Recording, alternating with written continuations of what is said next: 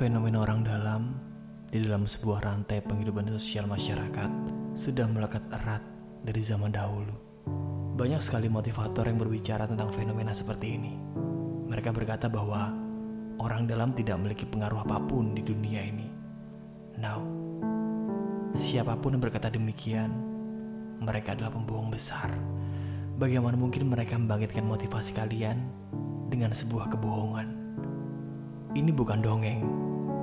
Ini adalah kehidupan yang nyata. Saat kamu adalah orang biasa yang tidak memiliki apa-apa, enda perjalanan kamu kemungkinan besar akan kalah. Kamu akan kalah jauh dengan mereka yang memiliki apa-apa dari orang dalam. Bila orang tuanya adalah politisi kelas kakap, maka anak-anaknya, minimal kerabatnya, akan dengan mudah menduduki posisi strategis atau bisa melenggang dengan mudah di kancah politik. Bila orang tuanya adalah pengusaha besar, maka anak-anaknya pun dengan sangat mudah, dengan sangat bebas, mereka bisa menduduki posisi apa pun di sebuah perusahaan milik orang tuanya.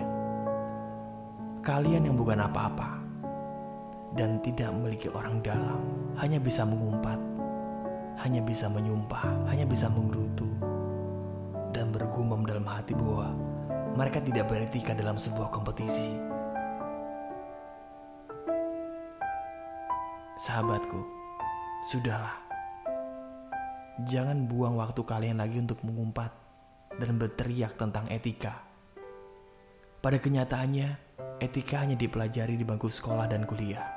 Di luar, mereka tidak ada waktu untuk memperdulikan etika. Ada beberapa tokoh besar yang terlahir dari keadaan yang sangat biasa. Anak petani singkong yang menjadi jenderal, penjual sayur yang menjadi miliarder, anak pengayuh becak yang meraih gelar doktor, dan beberapa yang lainnya. Kisah mereka mungkin menginspirasi kalian untuk berbuat hal yang sama, berjuang, dan bermimpi. Tapi apakah semua anak petani singkong sanggup menjadi jenderal, penjual sayur menjadi miliarder, dan semua anak pengayuh becak mampu mencapai gelar doktor?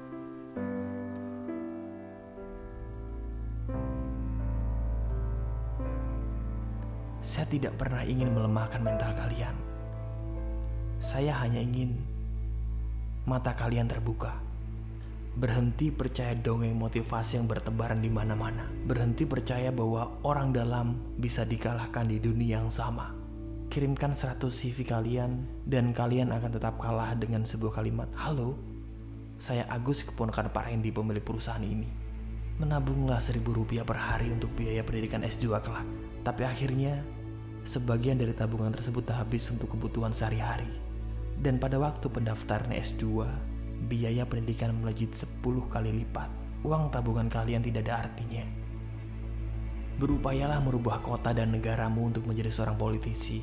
Tapi jangan sakit hati apabila posisimu tiba-tiba tergusur dan tergantikan dengan anak politisi kelas kakap. Open your eyes, buka matamu, lihatlah sebuah realita. Dunia saat ini lebih mirip seperti hutan rimba. Kalian bisa bermimpi, tapi mimpi saja tidak cukup. Bukalah matamu dan lihatlah sebuah kenyataan. Kamu berada di dunia yang salah. Apa pun usaha yang kamu lakukan, tidak akan mencapai finish line yang maksimal. Kamu bisa kerja bagus asal ada orang dalam. Karir kamu akan stabil apabila memiliki relasi. Konektivitas kamu akan kuat bila memiliki genggaman tahan yang erat. Pendidikan kamu akan tetap aman bila kamu memiliki keuangan yang melimpah. Kesehatan kamu akan menjadi prioritas apabila jaminan kesehatanmu kelas VIP. Kamu akan berada dalam antrian terdepan kalau ada sesuatu yang kamu gantungkan di leher kamu. Ijazah yang kamu pegang itu penting. Minimal untuk ditulis dalam undangan pernikahan kamu kelak. Tapi kompetisi di luar tidak lebih dari sekedar hutan rimba. Siapa kuat, dia berkuasa. Dan kamu hanya bisa menetap ijazahmu yang tidak dianggap. Dan apabila kamu mendengarkan ini, kemudian merasa jengkel dan kesal luar biasa, dadamu terasa sesak, ingin berteriak tapi tidak ada gunanya. Matamu terasa panas sekarang menahan air mata kekesalan yang teramat dalam. Ingin memukul tembok sekeras mungkin, tapi takut tanganmu terluka karena hanya tanganmu yang kamu miliki saat ini. Dengarkan saya, back off, mundurlah, berpaling, dan larilah ke arah yang berbeda. Saat ini kamu berada di dunia yang salah. Dunia itu terlalu kotor buat orang seperti kamu. Berhenti menghabiskan waktu membuat ribuan CV yang akhirnya berakhir di tumpukan sampah. Do something. Jangan kotori harga diri kamu dengan menjilat atasan kamu hanya karena takut posisi kamu direbut oleh kerabat orang dalam. Think something. Ide dan gagasan kamu selalu dianggap sepele karena kamu bukan siapa-siapa. Create something. Kalau ijazah dan skill kamu tidak laku di perusahaan besar, persetan dengan perusahaan itu. Buatlah ruangan kecil tiga kali tiga. Dirikanlah duniamu sendiri, seadanya, semampu. Di ruangan kecil tersebut, berteriaklah bahwa kamu akan membuat dunia kamu sendiri. Dunia di mana kamu tidak terikat oleh orang dalam. Dunia di mana kelak kamu tidak akan menjadi seperti mereka yang kamu benci saat ini. Jangan pernah pedulikan tanggapan orang lain. Lakukan semua dengan kedua tangan kamu, karena hanya itu yang kamu miliki. Buat duniamu sendiri. Kendalikan duniamu sendiri. Tidak masalah bila nanti hasil yang kamu dapatkan tidak sebesar dengan yang mereka miliki. Setidaknya, kamu merdeka dengan duniamu sendiri. Tidak masalah bila kelak istanamu tidak seindah sehingga sana yang mereka miliki.